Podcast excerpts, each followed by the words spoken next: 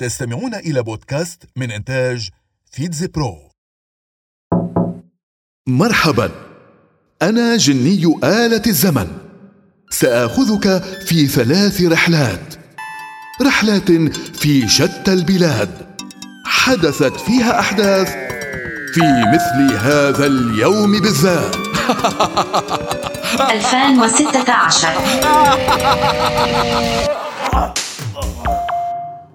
أنا الرحلة رقم 521 في طيران الإمارات. طائرتي كانت من طراز بوينغ 777 كنت متوجهة من مدينة ثيروفانانثابورام وهي عاصمة ولاية كيرالا الهندية إلى مطار دبي الدولي. لكن الأمور لم تكن على ما يرام. فقد هبطت اضطراريا على المدرج الرئيسي للمطار حوالي الساعة الواحدة إلا ربع ظهرا بتوقيت إمارة دبي. طائرتي تعرضت لأضرار كبيرة بسبب اشتعال النيران في مقدمتها. كان على متن حوالي ثلاثمائة راكب. الحمد لله نجوا جميعا. ولم يتم الإبلاغ عن أي إصابات. لكن الحادث أدى إلى تعليق كل الرحلات لعدة ساعات في مطار دبي ووفاة شخص واحد أثناء إخماد الحريق. 1903 عسلامة أنا الحبيب بورقيبة. كنت أول رئيس للجمهورية التونسية. بقيت في منصبي لمدة ثلاثين عاماً. تم عزلي من قبل زين العابدين بن علي الذي أصبح الرئيس الثاني لتونس وذلك عبر انقلاب قام به عام 1987 وفرض علي الإقامة الجبرية في منزلي. يقال إني حاولت الانتحار مرارا. هكذا يقال.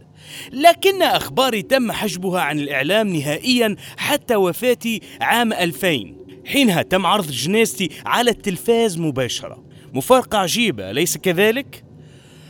عرف عني تقاربي من الغرب وكنت من أوائل الزعماء العرب الذين رحبوا بالسياسة الأمريكية في المنطقة. رفضت التعامل مع الاتحاد السوفيتي لأني كنت أرى أن الفكر الاشتراكي مصير الزوال. 1783 كونيشوا أنا جبل أسامة في اليابان. أنا موجود في وسط جزيرة تدعى هونوشو وهي الجزيرة الرئيسية في اليابان والتي تقع فيها العاصمة طوكيو. أنا عبارة عن مجموعة بركانية نشطة. نعم تماما كتلك التي تراها على قنوات ناشونال جيوغرافيك يبلغ ارتفاعي حوالي 2560 مترا فوق سطح البحر. شاهدت العديد من الانفجارات على مر التاريخ. أعنفها ربما كان عام 1783 عندما تسبب انفجاري بمقتل 35 ألف شخص.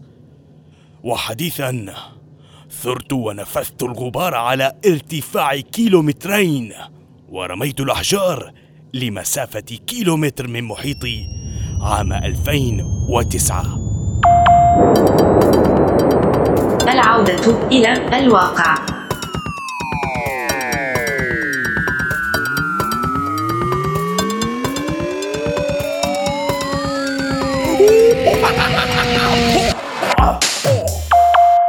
استمعتم إلى بودكاست من إنتاج فيتز برو.